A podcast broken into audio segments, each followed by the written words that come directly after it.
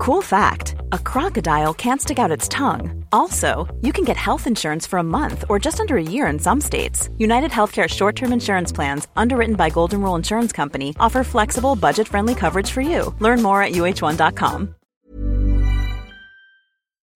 Du kommer nu att få lyssna på podden om. En podcast från smärtlindringsspecialisterna på Kaladrius. Fysioterapeut Tobias Malmheden och klinikchef Björn Rodin delar med sig av sina erfarenheter och kunskaper inom smärtlindring, stress och rehab. Varmt välkommen!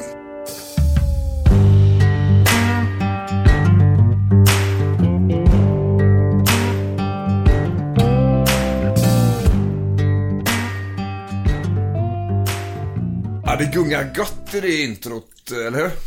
Ja, så jävla god gitarr. Välkommen tillbaks. Nu kör vi avsnitt nummer sex i ordningen. Förra gången snackade vi om överrörlighet. Mm. Jenny var här. Idag så har vi också en gäst. Hon ska hålla käft. Jajamän. Ja, tills vi har presenterat dig. Eh, dagens avsnitt eh, är, ska vi säga, en hommage till mamman. Tänker jag. Eh, och vi ska, det är ju podden om ont va? Eh, och vi tänker så att eh, graviditet, förlossning, efter förlossning och kroppen efter förlossningen. Det är inte alltid det lirar. Och vi ska djupaddyka det, tänkte jag. Mm, ja. Vi ska presentera dagens gäst. Erfaren morsa. Jajamän. Fyra ungar. Stämmer bra. Ja. Du eh, har också eh, bråkat med lite cancer. Det har jag gjort. Absolut. Och det verkar ju gå åt rätt håll. Det beror på hur man ser saker och ting. Ja. Det är om glaset är halvfullt eller halvtomt. Men det kan vi ta sen. Absolut. Eh, du jobbade som undersköterska på förlossningen. Mm, gjorde jag nästan tio år. Ja. Och sedan så fick du där ett ryck. Ja, precis. Då fick jag mig ett ryck och läste till eh, sjuksköterska. Precis. Och så var det lite meck där. Du fick byta skola för de var inte riktigt på plats Ja, jag fick byta skola. Jag fick ju då min cancerdiagnos under min studietid. Så att jag har ju världshistoriens längsta sjuksköterskeutbildning kan man säga. Ja. Men eh, sen 2015 då är jag sköterska. Och sen så fick du där ytterligare ett snäpp. Ja, precis. Jag kan ju inte nöja mig med mindre då. Nej. Så att jag eh, läste till barnmorska. Ja. Efter att jag då har jobbat i ambulansen som sjuksköterska. Så där är jävligt coolt faktiskt. Du, så du har hela spektrat. Jajamän, från vaggan till graven. Ja, kan man säga. Du var också, eh, när jag startade upp det företaget som heter West Coast 4 på den tiden, eh, som idag är Kaladius, så var du en av de första eh, långtidskunderna där. Precis. Och då meckade vi mycket med dina lymf... Eh... Ja, mina strålskador och allt som skit som cancern hade med sig. Ja, precis. Och du är också en av de kvinnor jag har träffat som är grövst i språket i munnen. Och du är också den som har myntat mitt eh, smeknamn Sjömannen. Ja. så, eh, syster Nadja Lindén Allu. Precis. Ja, välkommen hit. Ja, men tack så mycket. Du är som ett jävla Kinderägg för det här avsnittet kan jag säga. Eh, och när, när... Vad är det med det? Tre överröstningar i Ja, en. precis. Ja, fantastiskt. Ja, fattar du eller? Eh, så vi, vi kommer att snacka mycket om de här sakerna nu. eh, Både hur kroppen mår under graviditeten och, och som vi då, vi ser ju det här på ett sätt på Kaladius. Och vi är ju jävligt nyfikna om hur, ska vi säga, förlossningsvården och, och för processen där, undersökningar och sånt där. Hur man tänker. Ur, ur i ett perspektiv, det ska bli så sjukt intressant. Jag har ju två små flickor. Eh, Måns har också barn sedan tidigare. Tobias har inga barn, så han har ingen aning om vi kommer prata om. Nej, Det är perfekt. ingen egen erfarenhet. Det är perfekt. Han har heller inte varit gravid. Nej, det har jag inte varit. Nej. Faktiskt. Ehm, så att vi har ju varit med ändå om, om vissa utav undersökningarna och sådär. Och hur Ni det har varit fungerat. gravida. Mm, Ja. precis. Ni har varit gravida. Ja, vi har varit gravida. Ja, precis. Eh, så vi, vi ska ta det här lite snyggt framåt. Och jag tänker, eh, jag tänker så här att vi ska börja med kvinnan som gravid. Vad tror du om det? Absolut, kör på. Ja. Rent fysiskt i kroppen Tobbe. Så när fostret växer Ja. så blir ju kroppen annorlunda. Det blir det. Ja. Det är det. Vad ser vi eh, Vad ser vi för besvär där liksom? Behöver det bli något ens? Behöver inte bli. Nej. Behöver verkligen inte. Det, det kan vara en, en eh, solskens eh, eh, graviditet. Ja, perfekt. Eh, Vi sa alltid det på gymmen när jag jobbade för. Det, du skulle komma in och frysa träningskortet. Eller så, för jag är gravid. Jaha, vadå då? Ja men jag är ju gravid. Ja alltså det är ingen sjukdom. Så, så vi tänker att man kanske kan röra på sig. Ja, ja, ja, det finns ju, det finns ju kvinnor som går och, och tränar eh, tills de i princip är, är höggravida och inte har speciellt stora problem med det. Det handlar ju om att lägga det på en bra individuell nivå. Sen finns det de som, som mår skitdåligt från, eh, från början nästan. Då får man ju anpassa efter dem. Jag har en, jag har en gammal kund uppe i Stockholm, polis. Eh, hon är gravid med tvillingar nu. Eh, hon sa det var inte hallon. Nej. Det, hon räknar ner timmarna tills det ska förlösas. För att hon har varit eh, spy eh, sen, ungefär sen befruktningen, får säga. Det är ju inte alltid bara dubbelt så roligt. Nej. Så att säga. Nej. Nej. Här fick du två. Priset av en. Ja. Ja.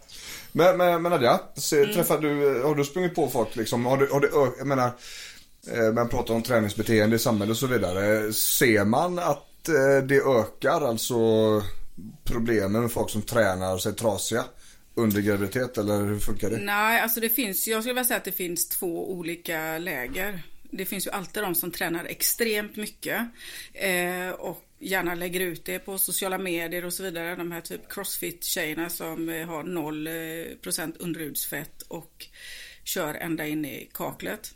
Eh, sen finns det ju de då som inte mår så bra under sin graviditet och som får vissa tillstånd kan man säga, som till exempel foglossning, där man inte skall träna på det sättet. Nej.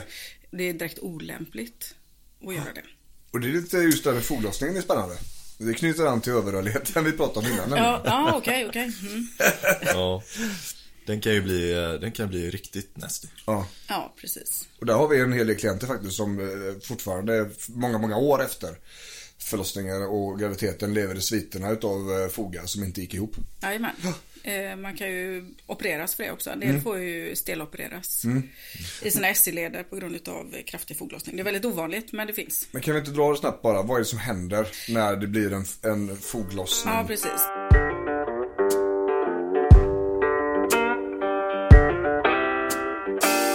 Det är ju en hormonell påverkan eh, där eh, det, ligamenten och fogarna då luckras upp för att underlätta vid förlossning. Och det är ju millimeter, inte ens det vi pratar om, Det som det ger i liksom ut... Eh, men, den i är, större utrymme. Det är väldigt, väldigt lite egentligen. men den är nödvändig för att eh, ska kunna passera på ett bra sätt eller? Alltså nödvändig och nödvändig, men kroppen har ju sett att det ska vara så. Ja. och då är den väl nödvändig. Ja. Eh, och då, eh, på en del människor så går det här ganska obemärkt förbi. För eh, andra är det värre. Eh, det kan talas om eh, sjukskrivning från tidiga veckor. Det kan vara rullstol, kryckor, det är bäckengödlar. Stora liksom, problem i att kunna röra sig och ens gå upp i sängen. Mm. Och sen har vi de som inte blir bekomna överhuvudtaget. Ja men precis. Händer inte en grej. Nej, Nej. jävligt orättvist. Ja. Så är det. det var som That's livet var i stort va? Nej, det är ju alltid rättvist. Ja, du har ju halkat runt på en räkmacka. Ja, ja. jag. Fört med silverskeden och allt. Jajamän. I röven. Ja. eh, men, men Vi pratar ju lite om det. Ja. Eh, Vi pratar lite om det på vägen hit också. Att eh, personer som, om vi ska ta, ta det lilla överrörlighetsspåret i alla fall. Där, att är man överrörlig från början då finns det ju i alla fall en, en parallell att dra till att bli mer överrörlig på grund av hormonella förändringar vid en graviditet. Eh, Så man får vara, man får ha det i bakhuvudet att okej, om jag är väldigt överrörlig kommer jag bli mer rörlig. Har jag problem med min överrörlighet nu så finns det ju en potentiell risk att de problemen kommer att bli värre. För den hormonella förändringen sker ju inte bara i SC-leden utan det är ju globalt i större delen av kroppen. Även om det är SC-lederna som, eller? Ja. Ja, ja, alltså det är ju både fram och bakfogar som eh, stökar till det så att säga. Men jag skulle eh, vilja säga att de eh, på mödravården är de väldigt duktiga på att identifiera detta. Ja. Och även fysioterapeuterna som är kopplade till mödravården. och de som, de som lyssnar då som inte vet vad mödravården är för något. Ja, det är där man går och förvårdas när man är gravid under hela sin graviditet. Och då kollar man järn, man kollar... Ja, man gör lite, gör lite olika rena liksom, blodprover, tester. Eh, man går och eh, mäter magen för att se att fostret växer som det ska. Man lyssnar på fosterljud och man går ofta också en förlossningsförberedande utbildning. Ja. Det, Man får det kommer jag ihåg. lite. Och det skulle packas väskor och det skulle vara levande ljus och valmusik. Och alla hade de här jävla projekten igång. Det här så här. Och sen så, så när man kommer tillbaka så är det efterträff på den där gruppen. Ja, hur gick det? Eh, väskan stod kvar hemma. Håret var överallt jag födde bilen på Ja, vägen men in. precis. Och den enda som lät som en val, det var jag. Ja, typ. precis. Så, så det är lite rosenskimrande sådär. Ehm, och, och det är väl gött. Jag kan ju hoppa, jag kan tänka så här. Under den förberedelsen så kunde de kanske talat om någon gång i alla fall att barnen kommer vara friska när föräldrarna är magsjuka. Kanske en gång under den tiden Mm. Ja, skulle de precis. kanske ha sagt det. Men, men som i alla instanser inom vården, så om man hamnar Björn, så vet du kanske att det är liksom don efter person. Ja. Så man kan säga på sjömannens för förlossningsförberedande utbildning kanske är lite mer ärlig. Ja, det kanske är så. Ja. Ja. Och vi pratar just om det också, det här med eftervården. Vi kommer in på den sen. Mm. Här, två fingrar knip.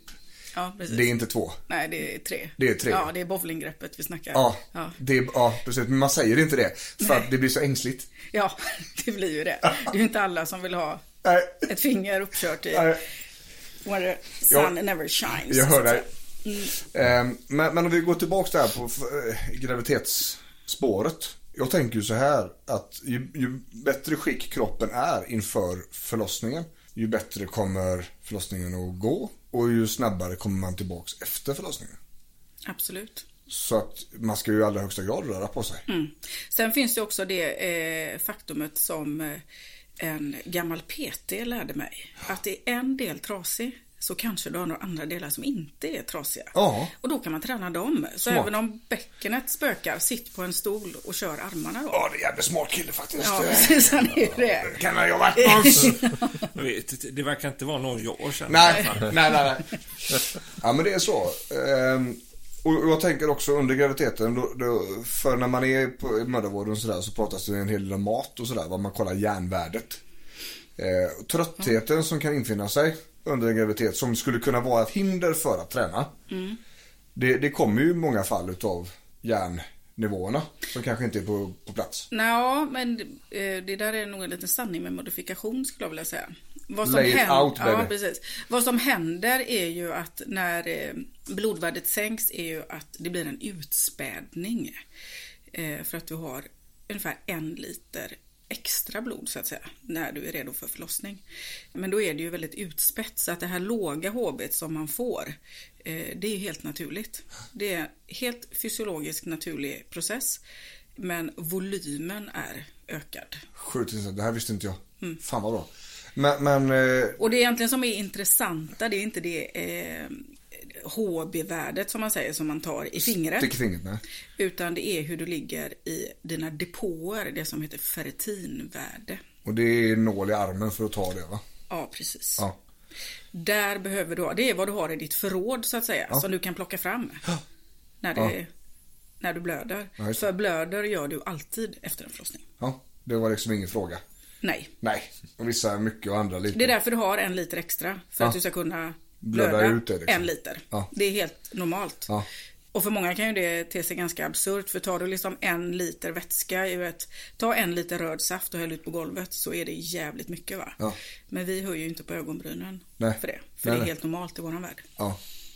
Det är jätteintressant. Men, men om du då som i egenskap av barnmorska i Mm. din roll. Om du hade fått ge någon form av förberedande just under graviditet för att eh, göra kroppen redo liksom. Är det någonting du ser upp och ser? Du tänker med kost och Nej, så? eller? överhuvudtaget. Alltså människan. Är, är, man, är man väl förberedd då på en förlossning eller har man ätit semlor hela vägen fram? Eh, ja, det Ja. har man ganska ofta Det- faktiskt. det har man, ja. man, man ser ju det som ett eh, problem att eh, eh, kvinnor tenderar att bli mer och mer överviktiga. Eh, och det gör ju, ger ju komplikationer både under graviditet och i efterförloppet om man är överviktig. Det är så? Men eh, för den sakens skull vill jag liksom inte kasta massa skuld på överviktiga kvinnor. För att det behöver inte vara så. Men man ser att det finns större risker. Och som sagt, det är individuellt och gäller inte alla. Rent medicinskt så, ja, så innebär precis. det en del konsekvenser. Ja, men precis. Och, och det gäller ju i, i, allt som handlar om kroppen och sjukvård. Liksom, ja. Är du överviktig får du lättare hjärtproblem, diabetes, ja. you name it. Och, och, så är det. Och där, där har ju samhället en, eh, en utmaning. Ja, men precis. Och sen är det ju så att eh, jag, jag vet ju det och jag vet ju att ni vet det också som är med här idag. Att ett, en överviktsproblematik handlar ju inte om att man inte vet någonting om kost. Nej. Utan eh, det sitter ju i huvudet och inte i magen så att säga. Ja, och det man ser också är att det genetiskt sett är antagligen större betingat än vad vi har trott. Ja. Eh, och vad som ofta händer under en, en, graviditet, varför man kanske går upp mer i vikt än vad som egentligen är brukligt. Dels är det ju illamåendet, stillasittandet, att man kanske är uttråkad. Ja. Man känner sig ensam. Ja. Man är orolig. Ja. Man är orolig för sitt väntande barn. Man är orolig för förlossningen. Kommer vi hinna? Eh, kommer jag spricka? Hur kommer det kännas? Kommer det... Man är orolig för allting och då dövar man det. Man dövar känslan genom att äta. Det blir flyktbeteende. Mm. Det pratade vi om när vi hade stressavsnittet. Det här med när stress triggar flyktbeteende mm. som triggar katastroftankarna. Mm. Att man är inne i den smeten också. Det, det saknas ju inte saker att vara orolig för inför en förlossning. Nej. Även om man har fått flera barn. Precis. Och det här med övervikten, det ska ju, man ska ju gå upp ett visst antal kilo 10 kilo ja. är rimligt. Ja. Så, så det handlar ju inte om, det handlar ju inte om den normala viktuppgången som, utan det handlar om det överdrivna. Mm. Mm. Eh, så egentligen vad jag ville komma till där var att det, det som är det största, eh, ett av de största problemen, alltså innan man föder barn, är mer psykisk ohälsa än ja. kroppslig ohälsa då, om man säger om man skiljer på det. Mm. Om vi inte talar foglossning ja, och illamående. Så är det att människan tenderar att vara kontrollfreak och just under graviditet och förlossning så går det inte att ha någon kontroll. Nej. Därför att kroppen gör ju det av sig själv. Ja, och det är ju det är en sak som huvudet gör för att skapa kontroll. Det är ju, alltså, om kontrollen inte är där så mm. är man orolig och stressad mm. över det. Då försöker väldigt många individer skapa sig en överdriven kontroll. Mm. Och det går ju inte. Nej. För de har ju, det går ju inte att styra det där. Liksom. Nej, precis. Ja, det, det är så att man det, egentligen då så är det, det är väldigt intressant spår tycker jag. Mm. Att det är lite mer åt, åt eh, det mentala hållet. Mm, som vi kanske skulle lyft ja. ytterligare ett par snäpp. Det är intressant. Det ska vi ta, mm. det ska vi ta fasta på också. Ta till oss. Ja. Tänker jag. Och, och, om vi då om vi tar direkt ett sånt spår där det finns en stress, det finns en oro. Det finns ett flyktbeteende, det finns katastroftankar, tänk mm. om-tankar. Då behöver man ju ha en handbroms där. Mm. För då kommer du göra för mycket saker. Och då är det ju det medveten närvaro som vi pratade om. Mm. Det engelska ordet mindfulness men mm. det är så mm. jävla nedsmutsat av flum. Så vi använder inte det. Men medveten närvaro är handbromsen. Mm. Så där kan man göra väldigt mycket. Mm. Och ett av de absolut lättaste sätten att fixa det på, eller inte fixa men att börja ta hand om det. Det är att göra en sak i taget. Mm. Bara en sak. Du kan inte göra någonting annat. Det kan vara en promenad i skogen, ingen mobil, ingenting. Du bara är där. Med dig själv och dina tankar. Och känn lukten, hör hur träden låter titta hur det ser ut. Bara var där och då. Mm. Och då ser man så här att på åtta veckor, om man lyckas så träna den här medvetna närvaron 30 minuter totalt om dagen. Så ser man förändring på röntgen, att hjärnan faktiskt har en ökad förbättrad aktivitet. Mm. På åtta veckor. Så det går att göra väldigt mycket åt det. Även om det såklart inte saknas sak, grejer som man är orolig för. Mm. Och då, så man kommer ha väldigt stor nytta av KBT och ACT. Mm. Man har faktiskt en ny eh, eh, utbildning kan man säga, då, en föräldrautbildning som man kör och utbildar alla nu då mödrahälsovårdsavdelningar eller kliniker då inom närhälsan i någonting som heter Föda utan rädsla. Oh. Och det är ju fruktansvärt bra skulle jag vilja säga. Ja. För att här får föräldrarna både liksom eh, lära sig vad är det som händer? Varför sker det här? Ja. Hur kan det kännas? Och vad gör jag när det känns så? Ja. För att du inte ska behöva bli rädd. Är det sprunget ur det här som fanns förr som hette typ Aurora? mottagning eller någonting? Nej, alltså Aurora-mottagningen finns ju eh, de finns fortfarande, fortfarande kvar. kvar. Och för ja. de som inte vet så är det en eh, mottagning som finns på Östra sjukhuset som är för de som är förlossningsrädda. De som har en rädsla som hindrar dem i deras vardag. som är mer än den eh, som vi kallar normala, förväntade rädslan som alla gravida har.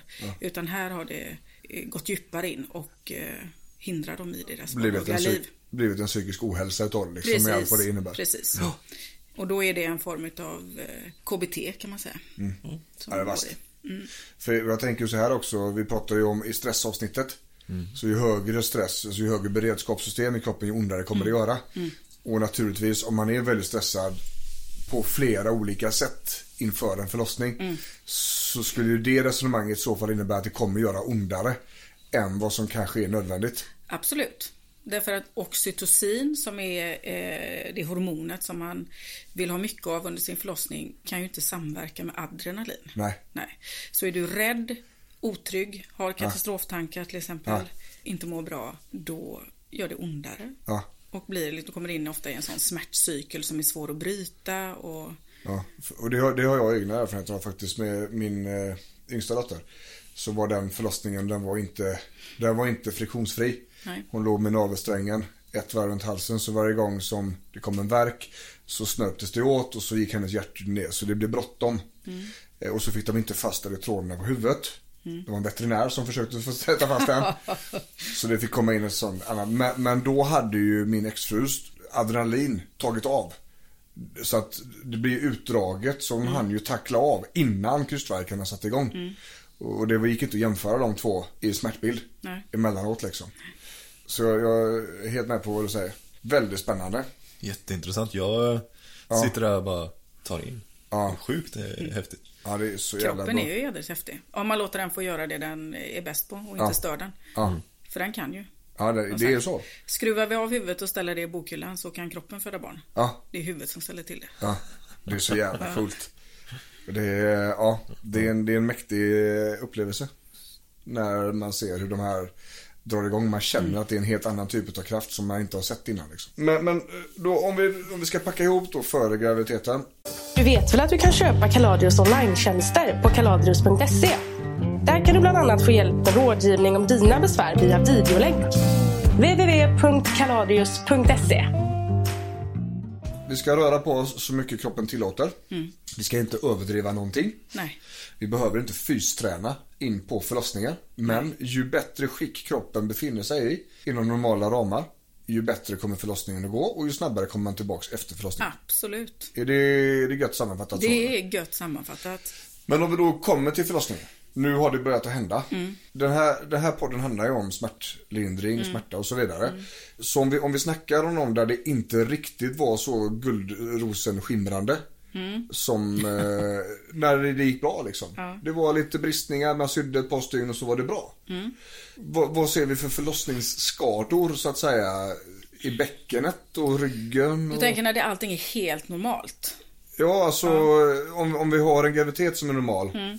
Man, om, om man börjar direkt liksom, man har ju, barnet är fött och eh, man eh, har kanske då sytt några stygn som du säger och man har kanske ammat, man är redo för att gå till BB. Där skulle jag vilja säga att den första känslan hos mamman brukar inträffa när hon ska ställas upp bredvid sängen. Ja. Dels så står hon som en hösäck och det är för att hon har mycket mage kvar men den är ju liksom tom på bebis för bebisen ligger ju i sängen bredvid. Det är att jag försöker få dem att sträcka på sig och rulla tillbaka sina axlar. Ja. Eh, och kunna andas. För det har de inte kunnat göra på x antal månader. Nej, för att det har ju legat någonting i vägen där och tryckt. Ja, det kan man säga. Nu ligger ju kanske, barnet ligger inte över lungorna men det är så pass mycket tryck. Det är trångt om plats. Ja. Sen beror det på hur man är byggd också Ja, fysiskt. Så att säga. Ja. Sen brukar de alltid säga att det känns som att hela skrovet ramlar ut. Ja. Ja, som att det är öppen passage. Ja. Nu är ju inte det riktigt så. Men Trång. eh, det känns ju som att garageportarna hänger och slänger. Och att det kan ramla ut barn där i tid och otid. Och det är helt normalt. Ja, Ja, vilken bild man fick. härligt. Det är helt normalt Ja, faktiskt. det, det här är inte den podden vi kör inför, eh, inför förlossningarna. Nej. Skulle haft en sån här disclaimer i början. Lite 100% innan. ärlighet utlovad. Ja, men det är, det är som vi ska. Det är därför vi har dig här. Ja, precis. Jag vet att du är eh, det känns så. Ja. Och det är helt normalt. Ja.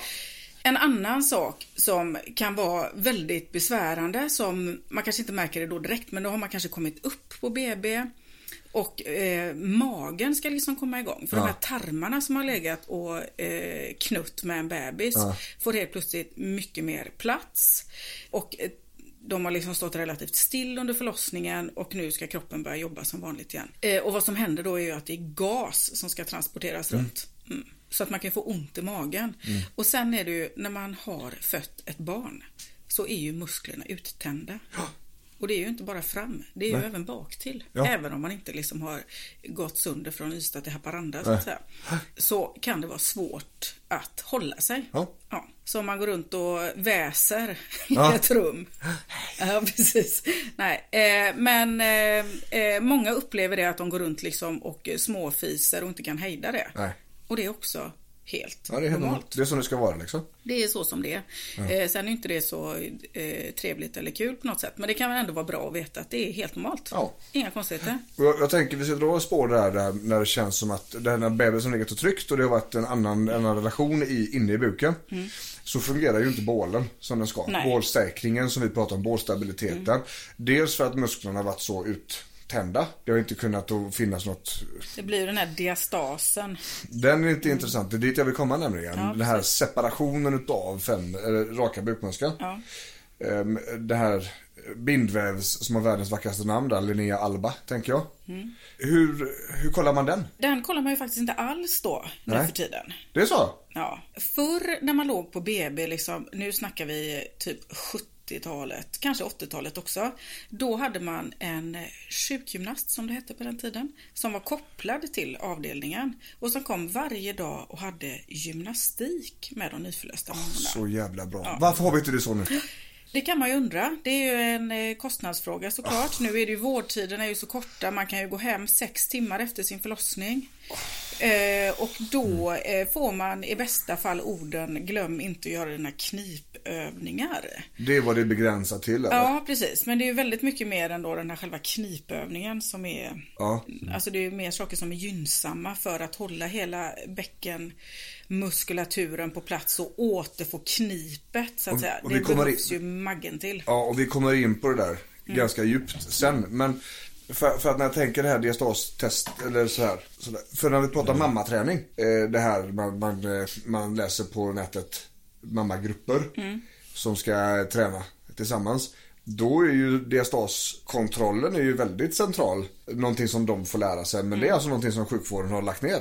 Jajamän. Det är inget som pratas om efter fan. förlossningen överhuvudtaget längre. Men är det, är det bara det att de tycker att det är onödigt efter? Eller tycker de det är onödigt överhuvudtaget? Det är en jättebra fråga faktiskt.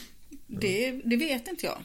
Och nu vet jag inte, det kan man säkert googla fram om man vill ha något exakt eh, på det. Men eh, någon gång har man i alla fall bestämt sig för att det är för kostsamt att ha den här husmorsgymnastiken. Ja men den, den är jag med på. Men just, just att kolla diastasen. Ja, Separationen utav bukmuskeln. Alltså jag vet inte om man någonsin har gjort det. Är det så?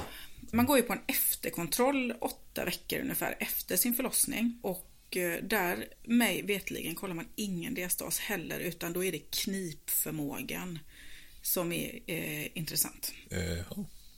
Fan vad bra. Det är ett Så är där finns en eh, stor lucka. Men, men vi pratar den här efterkontrollen då va? Ja. Det som inte är, är det här smidiga två fingrar utan det är Du är bara bowlinggreppet. ute efter bowlinggreppet Björn. Det är bowlinggreppet. Fy fan. Men, men vad, är det man, vad är det man kollar då? Vad är det man känner efter då som barnmorska liksom? Det är ju knipet. Att man kan knipa både med sin ändtarmsmuskulatur Ja. och med sin slidmuskulatur. Ja. Så att säga. Och bägge de två förväntas, slidorna förstår jag att den, men ändtarmen förväntas också vara Det- påverkad efter förlossningen. Ja, det är den ofta. Ja. Även om den inte har omfattats av någon bristning Ja, är så. har ju området ändå tänts ut. Ja. För de här eh, två öppningarna bor ju grannar så att säga. Ja. Ja, så trycks det på i den ena så trycker du i den andra också. Ja, just det. Jag har en eh, bekant som eh, nyligen opererade sig Mm. där efter åtta år. Eh, där, där musklerna hade faktiskt eh, förstörts. Men där man inte hade upptäckt det. Under efterkontrollen. Mm. Ja. Alltså hur är den i- i förhållande, ska, sätts det till massa symptom och sånt som individen har eller, eller kan man upptäcka allting med den kontrollen? Nej, det, nej, ofta är det ju såklart att symptom är det ju man går på och eh, eh, det är ju svårt om man har eh, sådana problem att man behöver operera sig efter förloppet så att säga. Eh, då sitter de ju ofta längre in kanske. Okej. Än vad sitter ju inte precis vid mynningen utav nej. de här öppningarna. Men vad jag kan säga vad man har blivit väldigt mycket bättre på att göra på förlossningen det är att identifiera de här problemen. Eh, Man gjorde en stor satsning för några år sedan vad det gäller både sutureringstekniken, alltså när man ska sy efteråt och eh, att hitta de här skadorna. För förut var det mer att man tittade på utsidan, jaha, nej här ser helt ut och så på med brallan och så var det klart liksom. Men nu undersöker man alla kvinnor grundligt efter förlossningen. Både vaginalt och rektalt. Ja, Ja, och du visade mig, det var den grafen du skickade häromdagen va? Hur precis. bristningarna har faktiskt har minskat. De har minskat enormt. Men, men hur, kommer, hur kommer det sig att de har minskat? Alltså är det förlossningstekniken som är annorlunda eller är det... Vi jobbar ju kontinuerligt med att minska våra bristningar på olika sätt. Och det man vet är att ett långsamt framfödande, det är att man använder varma dukar mot underlivet för att öka blodcirkulationen. Okej. Att det är gynnsamt då. Ja, det är ju hur intressant Så det helst. jobbar ju alla, och barnmorskan har ju alla tider jobbat med det som kallas för perinealskydd på olika sätt. Alltså att man håller emot fram, liksom huvudet med sin hand för att få ett långsamt framförande. Ja, just det. Mm. Sen finns det ju andra saker som eh, spelar in som den mänskliga vävnaden och eh, så vidare. Och man har ju den vävnaden man har och man föder det barnet man föder så att säga.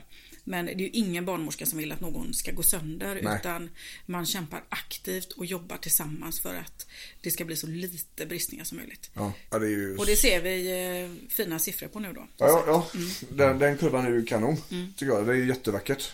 Och jag, jag tänker så här också nu, när, då har vi ju en normal förlossning, Mm. en vaginal så att säga. Och, och där är buken påverkad eftersom det varit en graviditet och det varit Mm. mm. genomtryckning av bäckenplattan och så vidare. Men, när vi ska öppna buken, vi ska lyfta ut barnet Mm. ur magen, ett kejsarsnitt. Du menar den lätta vägen som många tror? Ja. ja. Kan vi? Kan vi bara sluta här och nu och kalla det för den lätta vägen? Ja, tack. För det har man hört så många gånger att jaha, du gjorde ett kejsarsnitt. Fan, vad lätt ja, det var. Ja, gud vad lätt det var. Ja, alltså. Men man har ju då glömt att det är en stor bukoperation. Ja, Ja. Och, och med allt vad det innebär. precis. Skurit upp magen. Ja. Alltså, och för, för oss som sitter här nu så, så är det ju liksom okej men när man skär i någonting så funkar inte den muskeln. Och det har vi pratat lite grann om innan, en led som är kass. Ja du kan röra på det, det är ingen fara. Knarrar du ur stolen när, när en led inte fungerar okej så slutar musklerna funka. Och det är ju samma sak här för att man har opererat. Att det behöver ju återrehabiliteras så att Ja. säga.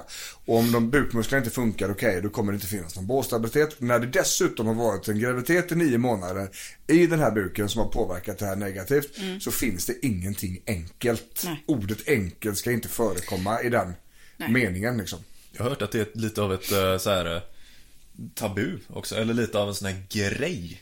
Att jag har min sann fött vaginalt. Jag, Ja, jag gjorde det min Ja. sann på den rätta Ja, ja vägen. det, det är ju någon sån här slags eh, norm då som är att om, om du föder vaginalt och helst utan bedövning så eh, var Så du världens duktigaste. Så är du lite bättre ja. Du fick första priset och sen så går det liksom bara ner. Eh, och det här kejsarsnittet då, då var du ju sämst. Ja. Ja, då ska du skämmas faktiskt.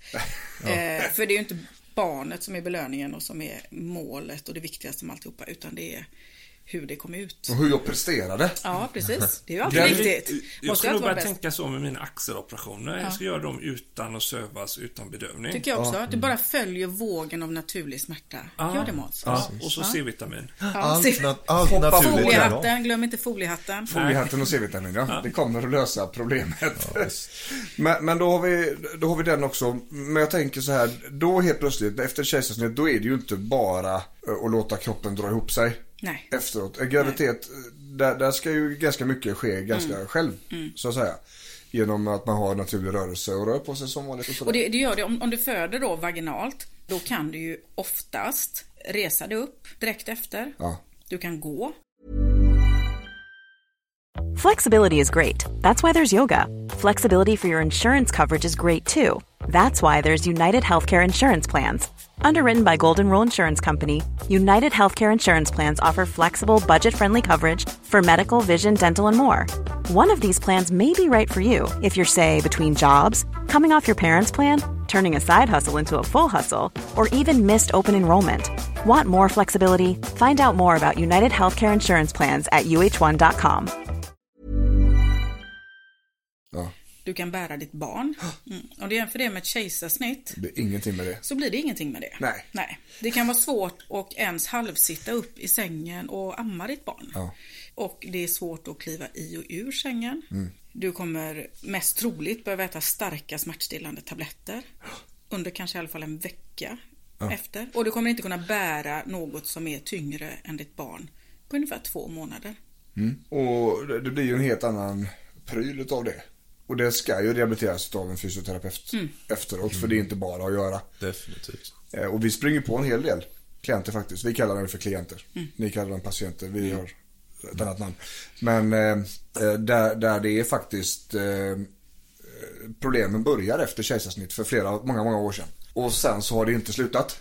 Eh, Man lever kvar i svallvågen av det där för kroppen hämtade sig aldrig och den hämtade sig inte och därmed anpassade den sig till vad den tyckte var verkligheten just då. Men det är också det som kommer tillbaka och biter den i röven flera år senare. Och, och det här kan vara många, många år. Alltså, det Jag kan ju ju- själv skriva under på det då. Eftersom jag eh, gjorde ett kejsarsnitt då för 11 år sedan. För nu är min minsta flicka 11 år. Eh, och jag har fortfarande då efter 11 år inte fått frågan av någon. Hur har det gått efter snittet? Nej. Vill du träffa en fysioterapeut? Nej. Jag har inte sett röken av någon sån. Nej. Och det är ju, det är ju vansinne. Mm. Egentligen. För det, hade det, jag tänker så här, jag vet inte vad det beror på. Men hade det varit någon annan typ av operation så nog fan hade du fått det.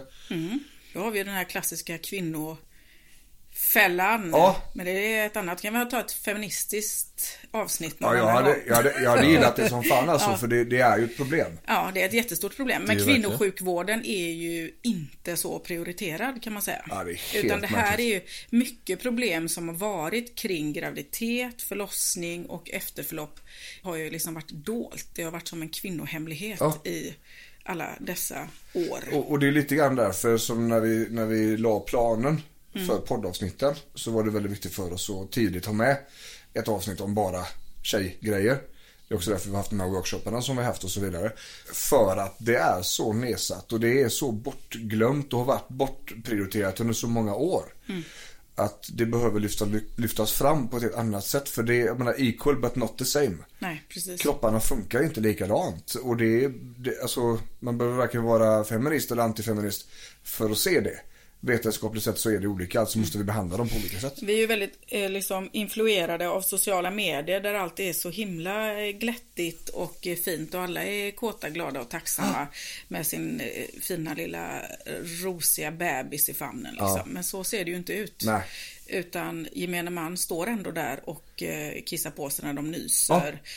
Ja. Och, Och så vidare och så vidare och så vidare och har Ja. varken lust att ligga eller se någon bebis eller amma eller någonting. Nej, liksom. nej. Och känner Och- inte igen sig själva. Nej, och, och precis, och, och där kommer det så har vi med oss den psykiska ohälsan som kanske är då vanligare inför förlossningen. Och sedan så när förlossningen är gjord med allt det här traumat, vad det innebär i kroppen. Så är det ju väldigt vanligt att det inte är så rosenskimrande. Nej. Och det är också därför vi har valt att ha den inriktningen på avsnittet. För vi är ju raka människor liksom. Det är ärlighet rätt upp och ner. Och vi kan inte bara prata om det som är bra. Men när vi ska prata om kroppen och förlossningen då måste vi ta upp de här grejerna. Och jag, jag tänker så här, vi ska glida in, vi har kollat på efterkontrollen. Vi har förlöst nu då, läkning och sånt. Vi har pratat om att eh, kejsarsnitt finns ingenting som är enkelt kopplat till det. Det är bara att släppa. Vi har eh, pratat om att det finns eh, eh, en, lite nedsatt kontroll efteråt. Det borde kanske vara mer än vad det är. Så. Eh, vi på Kaladius, jag och Tobbe och gänget här. Vi är ju väldigt eh, fasta i vår övertygelse om att alla mammor borde fått någon form av fysioterapi kopplat till sin förlossning. Ja. Om än bara ett, ett rådgivningssamtal. Ja, men någonting. Eller alltså, bara, bara inte få höra det här, eh, det, det, ska, det, det ska vara så. Nej. Utan faktiskt få, ja men lite råd i alla fall. Lite råd eller en remiss. Eller gå dit. Ja. Det finns saker att göra. Ja, Det är det. precis. Vill du komma i kontakt med Kaladius för en effektiv rehab och smärtlindring? Fyll i kontaktformuläret på www.kaladius.se så ringer vi upp dig. Vi ser ju också att om man har haft en smärtproblematik innan en förlossning. Om, om livet och kroppen inte har varit bästa bästa. Så är ofta förlossningen det som får bägaren till att tippa över. Absolut. För att det är sån stort smärtpåslag, det är sån stor grej. Att det blir värre utav andra besvär. Mm, hela korthuset rasar ju. Eller hur? Eh, och det är också någonting man får, får ha med sig. Men jag tänker att vi ska gå ifrån det här förlossningen. Nu har vi tagit graviditeten, lite enkelt. Vi har tagit förlossningen och då går vi in på det som vi kallar för postpartum.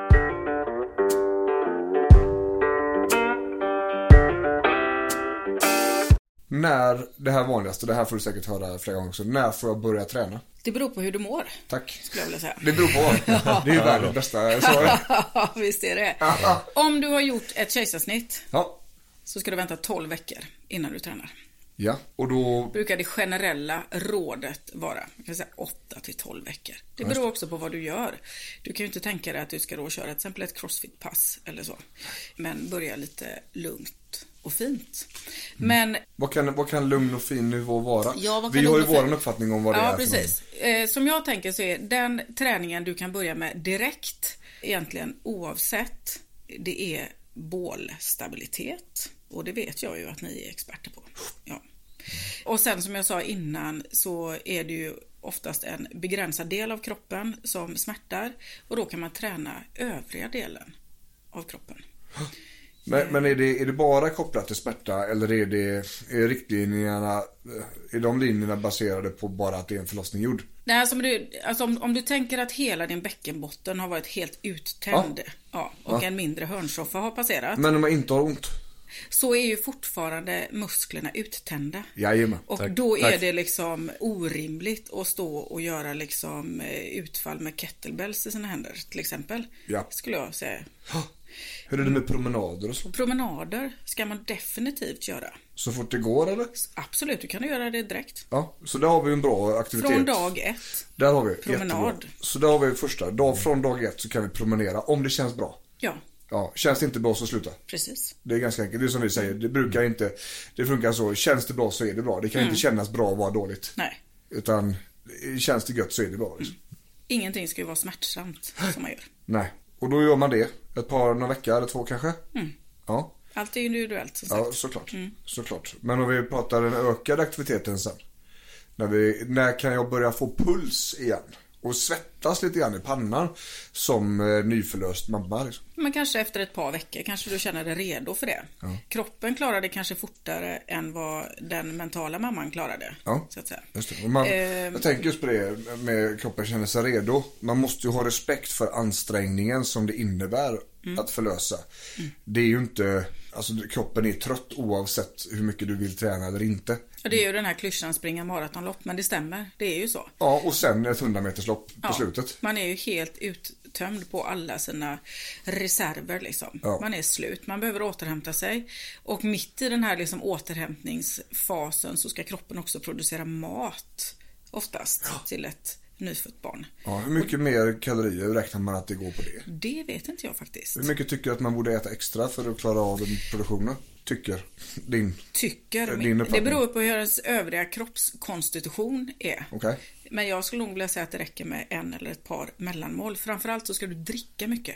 Fan. Man ska dricka enorma mängder med vatten för att kunna producera den här mjölken. Okej. Eh, Så håller man regelbundna liksom, måltider som är rimliga, alltså inte hoppar över någonting. Nej. Utan att man äter riktigt bra lagad mat och dricker mängder med vatten så är man safe. Ja, gött. Säga. Och då, då har vi ju då, vi kan börja promenera ganska direkt. Mm. Knipövningarna. De ska du också börja med direkt. Ja, de, de börjar vi nästan uppe på sjukhuset nästan. Ja, absolut. Ja, hur, hur, vi har ju ett sätt som vi cuear Mm. knipövningen på.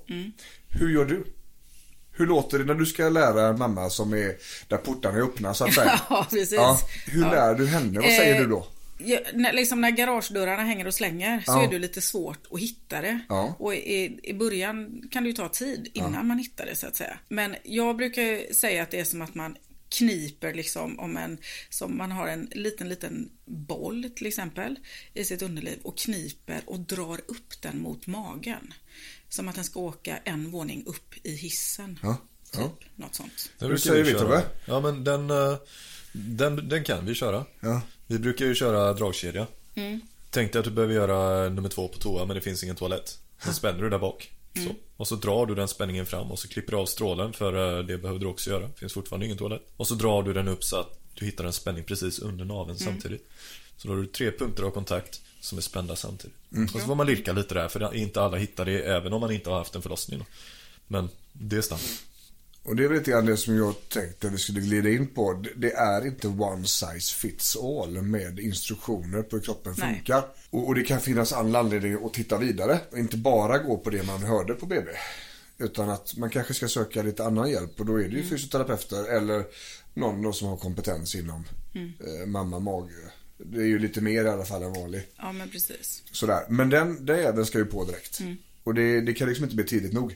Hur lång tid tar det innan du förväntas att fungera igen? Vad menar du med fungera? Tänker du på sexliv? nej, nej ska... den, den är jag med på. Den kommer, den kommer ta ett tag. Men, men eh, vi säger eh, eh, toalettfunktionen. Ja, men då, då beror det på, då blir det kontra bristning och Mm. eh, hur, eh, eh, vad ska man säga, hur eh, skadad man känner sig efter sin förlossning Ja. eller hur. Och där har ju också då kropp och själ ihop. Ja. Vad orkar man, hur känner man och så vidare. Men 6-8 veckor då är det ju tillbaka på det här liksom återkontrollen. Ja. Då brukar de flesta mammor känna sig helt normala i sitt underliv. Ja. Då kan man inte heller se knappt att det har varit någon bristning. Det är så. Utan eh, underlivet läker så otroligt fort. Så att man ser ut som vanligt när man är på sin efterkontroll. Är det, Och- är det också där eh, sex och samlevnad kan komma in i bilden igen? Ja, precis. Det brukar ofta vara, då brukar man känna sig redo för det. Inte alla, Nej. men gemene man. Ser man, om, man går in på den, om vi, om vi tar det mentala spåret just när det gäller sexbiten. Eh, är det vanligt att liksom, man inte alls känner för sex väldigt lång tid för att förlossningen har varit ett sånt stort underlivstrauma? Ja, det inte, har inte bara med underlivstraumat om man kallar det för det, utan man har ju helt annan fokus i livet. Man har ju fokus på det här lilla barnet som tar väldigt mycket eh, av energi, kärlek, annat, gå till barnet. Så där är det ju egentligen inte så mycket fokus på just penetrerande samlag, utan eh, det är närhet man ska jobba på. Ja, det är också väldigt vettigt tycker jag. Det hör, det, sänka ribban, både vad det gäller liksom kraven på att man ska, vad man ska liksom, hur man ska känna och hur man ska vara ihop med sin partner. Jobba på närhet eh, och med träning, inte tänka sig crossfit-pass utan backa bandet Ja. och köra promenad i olika intensitet liksom, initialt. Det skulle man kunna säga. jag, jag funderar på om vi ska, om vi ska snacka två ord just där. Vi, vi nämner ju crossfit väldigt mycket. Ja, det är jag som gjorde det Ja, förut. det är jag, ja men jag, jag använder också det sådär va. Och i grund och botten så har vi ingenting emot crossfit. Det är bra varierad träning och, och det är ett bra community runt detta och det, det är fin gemenskap och så vidare. Men det är också den idrotten som skapar flest skador i samhället idag. I mångt och mycket. Och det blir en väldigt stark hets om att göra väldigt snabbt och väldigt mycket. Och, och därför använder vi ofta det uttrycket. Så. eh, Folk kan ju relatera till crossfit i alla fall. De vet vad det är. Ja, eh, och just att när vi pratar crossfit då pratar vi extrem Man träningsmängd. tänker högintensiv träning. Högintensiv Ja, träning i, i nästan lite grupp. Explosivt, plyometriskt. Ja. De här snabba vändningar, lite det. Så. Ja, Så inte, inte just crossfit, men, men explosiv träning. Som sker på tid och eh, under utmattning. ja, Det är ju, det är ju, det, det är ju där, det är ju den styrketräningen som, som har högst skade. ja precis. Risk. Så, så är det. Och det är ju ofta för att det går för fort eh, i förhållande till vad leden och musklerna klarar av. Eh, Och det är komplexa rörelser som eh, kräver en ganska stor rörlighet och så vidare. Och så, vidare. så därför använder vi crossfit som uttryck när det gäller, vi ska inte hoppa på ett crossfitpass för vi vet att det är fruktansvärt Mm. Ja, men tungt. Det hade lika gärna kunnat heta inget thaiboxningspass inom given tid så att säga. Så att vi inte... Gymnastik. Ja, alltså. precis. För att i grund och botten så tycker vi också att crossfit är kanon. Ju mer folk som tränar ju bättre är det. Eh, Men det måste finnas en avvägning då. Men just under det här avseendet som vi pratar Ja. om så är ju högintensiv gymnastik då, Ja, som Tobbe sa, eh, sub- suboptimalt. Inte det bästa Nej. för den nyförlösta kvinnan. Och, och just på tal om det, om vi går tillbaks till riktlinjerna för återgången som var skrivet här. Då har vi promenader, vi har knipövningar. När kan jag börja träna magen igen? Bas, det beror på. Aha, absolut. Precis. Men om vi bara Har du gjort ett kejsarsnitt så får du hålla dig i 8 till 12 veckor. Ja. ja. Och sedan så återgår, men där ska det kopplas på en fysioterapeut och det var liksom bra med det. Absolut. Ja, men om vi har en vaginal förlossning och allting har gått som det kan gå, okej. Ja, så skulle jag vilja säga att egentligen skulle du kunna börja direkt men Ja. du kanske inte är redo för det för du har så mycket annat att göra. Ja. Men efter ett par tre veckor kanske Bra. så har eh, amning stabiliserat sig om man nu ammar och man är någorlunda liksom tillbaka känslomässigt i sin kropp. Och då kan det finnas liksom utrymme för att träna magen. Ja, ja, det är jättebra. Men är det någon uppföljning om man har gjort kejsarsnitt? Får man träffa en fysioterapeut? Nej, det får du inte. Gött. Perfekt. Ja, perfekt. Men det är väl eh, lite grann som vården idag, men det kan vi också göra en annan, eh, ett Jag annat poddavsnitt Vi ska om. faktiskt eh, göra det.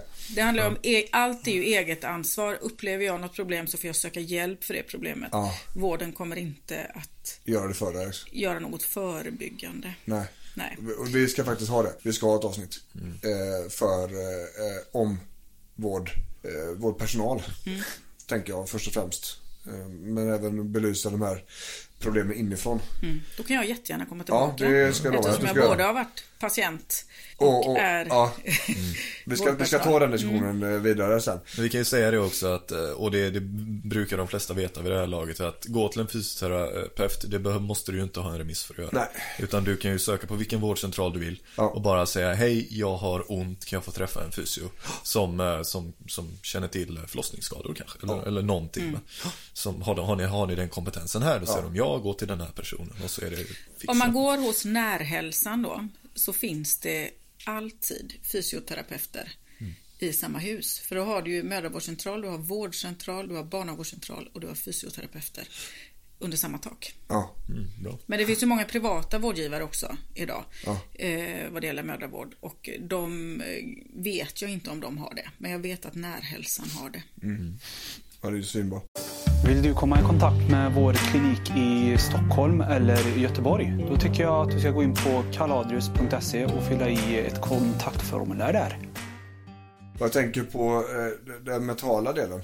Det här eh, förlossningsdepression och sånt där. Det är samma sak man kallar för baby blues. Ja, alltså baby blues är ju en, eh, skulle jag vilja säga, en lättare variant utav liksom nedstämdhet efter barnafödande. En förlossningsdepression kan ju kräva inneliggande vård. Ja, det är så. Ja. Hur vanligt är det? Inte så jättevanligt, jag kan ingen procentsats Nej, på det. det- Inte så jättevanligt, men det inträffar. Och just baby bluesen är ju vanligare. Man brukar ju ofta säga att på tredje, fjärde dagen när mjölken rinner till i brösten, då är de flesta mammor nedstämda, gråter, tycker att det känns hopplöst, känner att de aldrig kommer ro ihop. Nej. Det här med familjeliv och barn och vill ge upp allting. Ja. Det är också helt naturligt. Mm, helt naturligt. Ja. Och då, alltså, då vet ju vi som personal att gud vad bra, snart kommer hon att få mjölk i sina bröst. Ja, det så. Det vet vi. Ja. Ja, det är så jävla coolt att höra baksidan här alltså. Så vi blir inte så oroliga när någon sitter och gråter inne på sitt BB-rum. Utan då tänker vi bara yes, Nu är det bra. nu är det bara mat på gång till det här barnet liksom. Ja. Och jag tänker på också den här tröttheten. Ja. Vi pratar om återgång till träning och så vidare. Men för de som inte har haft barn eller har barn. Eh, tröttheten som man har som eh, förälder, institutionen förälder. precis. efter förlossningen så att säga. Den innebär ju eh, en ganska stor påfrestning på sömnen. Ja. Och där gäller det ju att sova när barnet sover. Mm. Har man en bebis som äter då, om man ammar, som äter kanske varannan timme eller varje timme eller var tredje timme, det kan Mm. skilja sig. Då gäller det ju att sova när man kan. Mm. Annars så blir man ju totalt koko i skallen. Om man eh, alltså testar att ställa klockan varje timme hela natten och vad upp en kvart och sen går och lägger dig. Då kommer du inte vara så trevlig Nej. på morgonen. Men, men just när det gäller amning och sånt där. Hur går dialogerna där? Hur, hur eh, för och emot? Det finns ju alltid sån här, jag vill inte amma mitt barn eller jag ska absolut amma mitt barn. Eller hur länge ska man amma? Vad säger man Ja, där? precis. Det där går ju i liksom, allt går ju i någon slags mode i allting. Vad är det som gäller nu? Just nu skulle jag vilja säga att eh, amning är ju alltid någonting som främjas. Kvinnor vill ju generellt sett amma. Men man är mer tolerant nu, skulle jag tro eller tycka på de som av olika skäl kanske inte vill eller kan amma.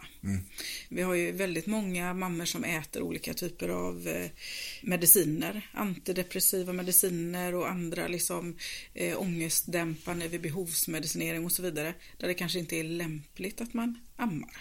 Och det ges ett större utrymme till dem idag skulle jag vilja säga. Och inte så mycket pekpinnar. Vi jobbar med det i alla fall, eller vi jobbar mycket med att amning är ju på mammans egen liksom, önskan och indikation. Även om vi vet att det är det bästa för barnet så är det så viktigt att se till att mamman är bekväm. Varför är det bästa för barnen? För de som inte vet, som lyssnar. Ja, alltså det, det här går ju eh, till och från, men man har ju allergispåret då, att barn som ammas får ju mycket, i mycket mindre omfattning allergier. Det finns ju alltid med när man är ute, maten. Den har alltid helt perfekt eh, temperatur. Den eh, skyddar mot eh, sjukdomar. Eh, Det innehåller fantastiska antikroppar. Som då till exempel, som du nämnde förut, är mamman magsjuk så blir ju inte bebisen det om man ammar. Nej. För då blir den skyddad. Det är ju helt oslagbart. Ja, ja. Och det, det, de sakerna erbjuder ju inte bröstmjölksersättning. Men bröstmjölksersättning är ju en fantastiskt god, gott hjälpmedel om man av olika skäl inte kan amma. Så ingen skuld eh, till dem utan eh, det är jättebra. Och jag tänker också där, när det gäller amning och maten sådär. Det är ju också ett sätt för pappan att ta plats. Mm, Eh, och använda det också. För jag har skrivit det här när det gäller tröttheten. Mm. Att bägge två är vakna på natten. Där så att bägge föräldrarna är helt förstörda. Det är helt värdelöst skulle jag vilja säga. Ja, eller hur? Man Eh, kan hjälpas åt ändå. ja, det är det jag menar. Om, om man kan dela på ansvaret, bördan tidigt. Mm. Jag tänker att det finns ju pumpar och sånt som kan driva ut mjölken Mm. och att man kan lagra den kanske i en flaska i kylskåpet. Absolut. Men när vi pratar om efterförlossning, vi pratar om mental hälsa, vi pratar om återgång, allmänna välmåendet. Tänker jag tröttheten är en väldigt central del. Sömn är ju så otroligt viktig för all läkande Ja. i kroppen. Och en sammansatt sömn, inte uppstyckad över 30 tillfällen. Nej, precis. och, och där kan ju den andra föräldern göra väldigt mycket Mm. också. Genom att situationstecken ta natten. Mm. Om det går. Och, men det, det är väl lite grann med, med flaska och nappar Mm. och sånt här om barnet har den och så vidare tänker jag. Men när det gäller tröttheten där att det går faktiskt att, att hitta vägar fram. Absolut. Om vi då går in på tröttheten, vi har pratat om den, vi har pratat om knipet, återgången. Så här. Många har ju också en uppfattning om kroppen efter förlossningen att den ser inte ut som den gjorde tidigare. Nej, och det är ju inte så konstigt. Nej, det kan den ju inte göra. Nej. För den har ju burit på ett barn. Så den ser inte ut som vanligt och den känns inte som vanligt. Och, och många kan ju få problem med sin kroppsidentitet där. Mm, absolut. Kopplat också till den mentala ohälsan. Mm. Vad, vad tänker du där? Är det, nå- är det en diskussion som ni har uppe på sjukhuset eller är det någonting som ligger senare i pipelinen? Hur tänker du med diskussion? Ja, alltså, vi- Är det någonting ni förbereder mamman på att... Eh, Nej, det skulle jag inte vilja påstå att vi gör det minsta. nej. Sen pratar ju vi som personal, vi är ju liksom 99,9% kvinnor som arbetar inom förlossningsvården i Göteborg i alla fall. Eh, och vi pratar ju sinsemellan om eh, olika eh, kvinnoproblem eh, och, och så vidare. Ja. Som det här med kroppsliga förändringar och vad man kan förvänta sig och inte. Och, men det är ingenting som på något sätt på liksom, eh, rutinmässigt tas upp Nej, med eh, mammorna. För, för jag tänker att det här ska driva in oss då på, på den sista delen. Och det är ju människan bakom mammarollen.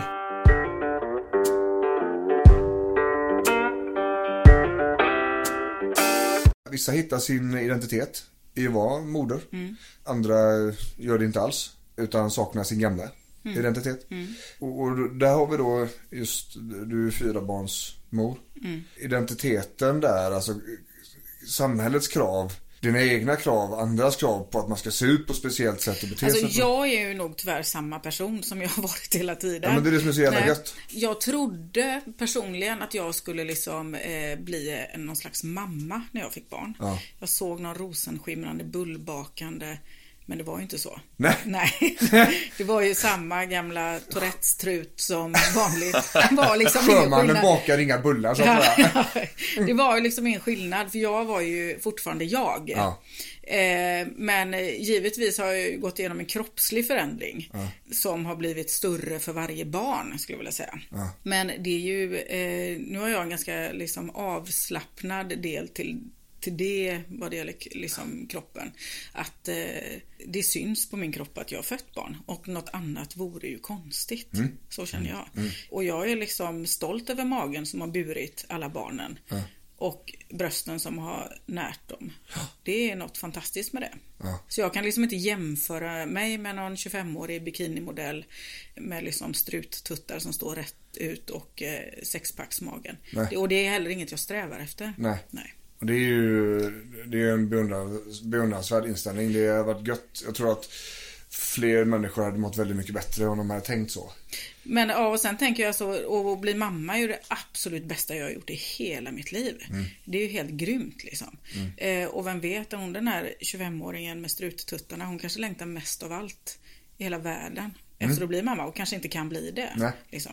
Så är det. Och vi vet ju aldrig någonting om bakgrunden. Nej. Därför går det ju inte att döma Nej. folk innan man har pratat med dem, på säga. Men, men någonting som vi har skrivit här också. Så en grej utav de, de vi träffar.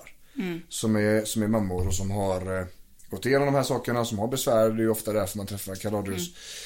Och inte sällan är det en, en psykologisk faktor.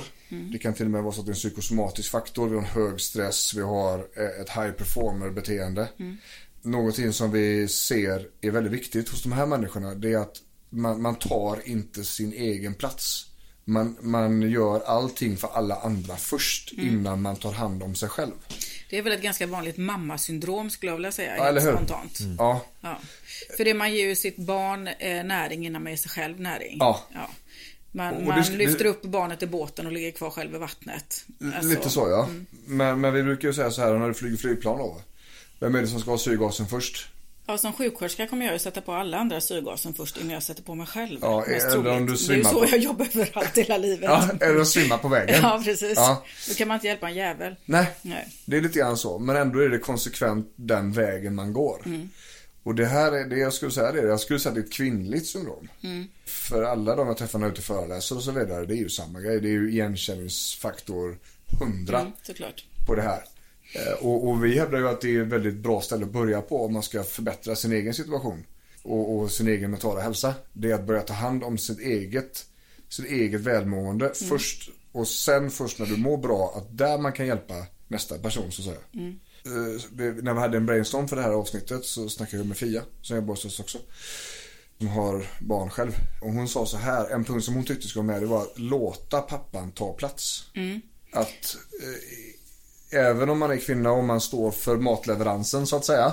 Och, och man har ju naturligtvis det närmsta bandet till barnet just då eftersom man har burit på det här i nio månader och genomgått det här förlossningen tillsammans. Men någonstans där också faktiskt involvera. Mm, absolut, det tror jag är ett stort problem. Att många kvinnor kan sitt barn bäst. Ja. Så glömmer man att man faktiskt har barnet ihop med en annan individ.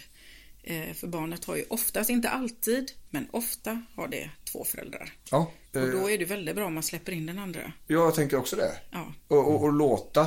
För eh, det kommer jag ju själv ihåg liksom. Ja men hon slutar inte gråta. Ja, jag tar henne. Pang sa det så sov hon. Ja okej, det är väl en bra quick fix. Ja, Blir precis. tyst. Men det, det lät ju aldrig mig hitta rätt Nej. rytm i vaggandet. Nej, precis. I det långa loppet så har man ju skälpt sig själv. Liksom. Jag, jag tänker också det. Och, och men barnet är ju eh, nu kommer det vara väldigt många år som du har väldigt stor omvårdnadsbehov så att säga.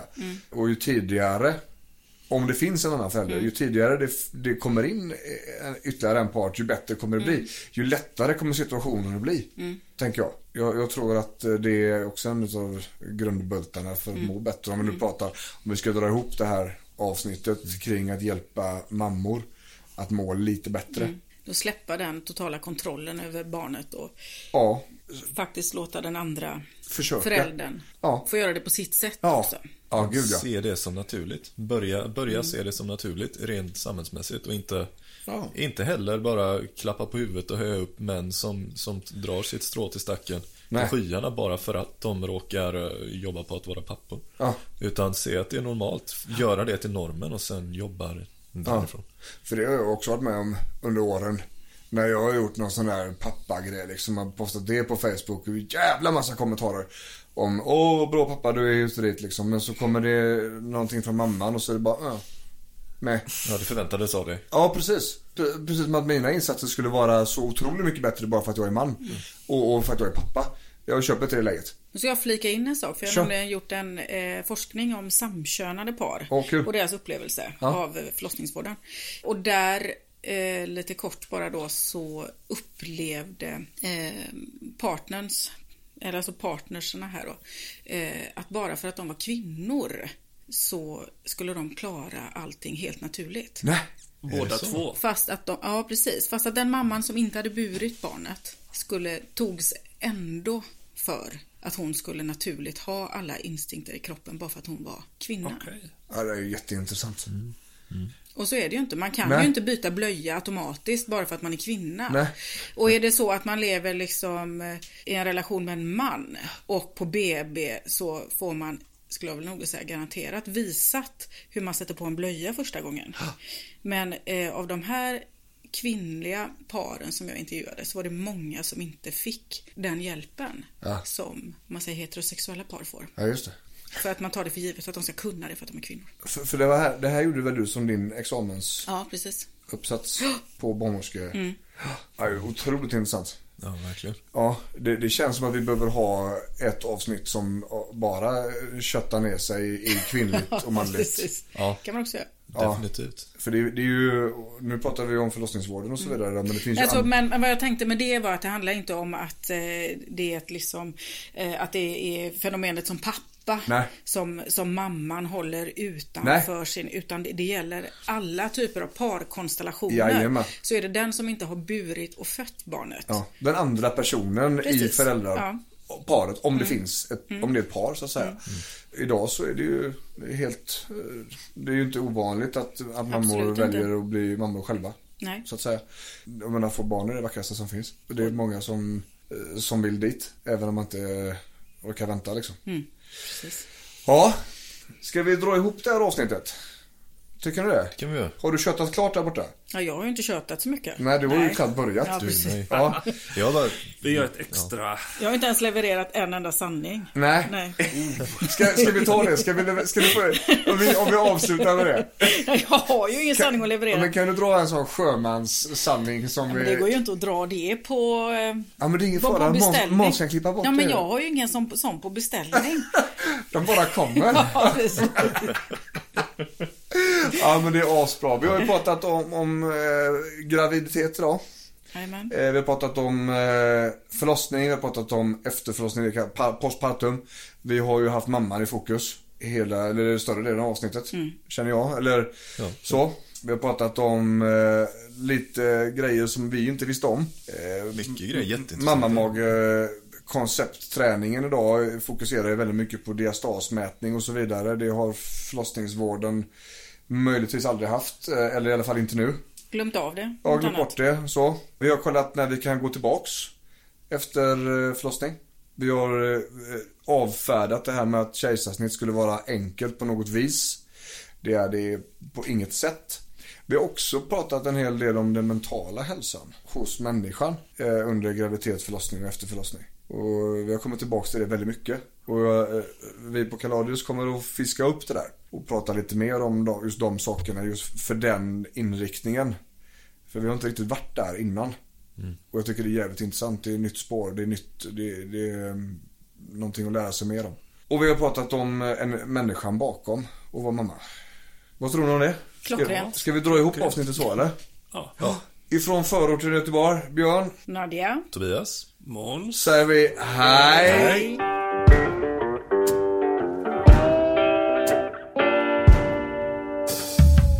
Du har lyssnat på podden om ont. En podcast om smärtlindring, smärta och stress från Kaladrius med Björn Rodin och Tobias Malmheden. Podcasten produceras av Måns Asplund och ansvarig utgivare är Björn Rodin.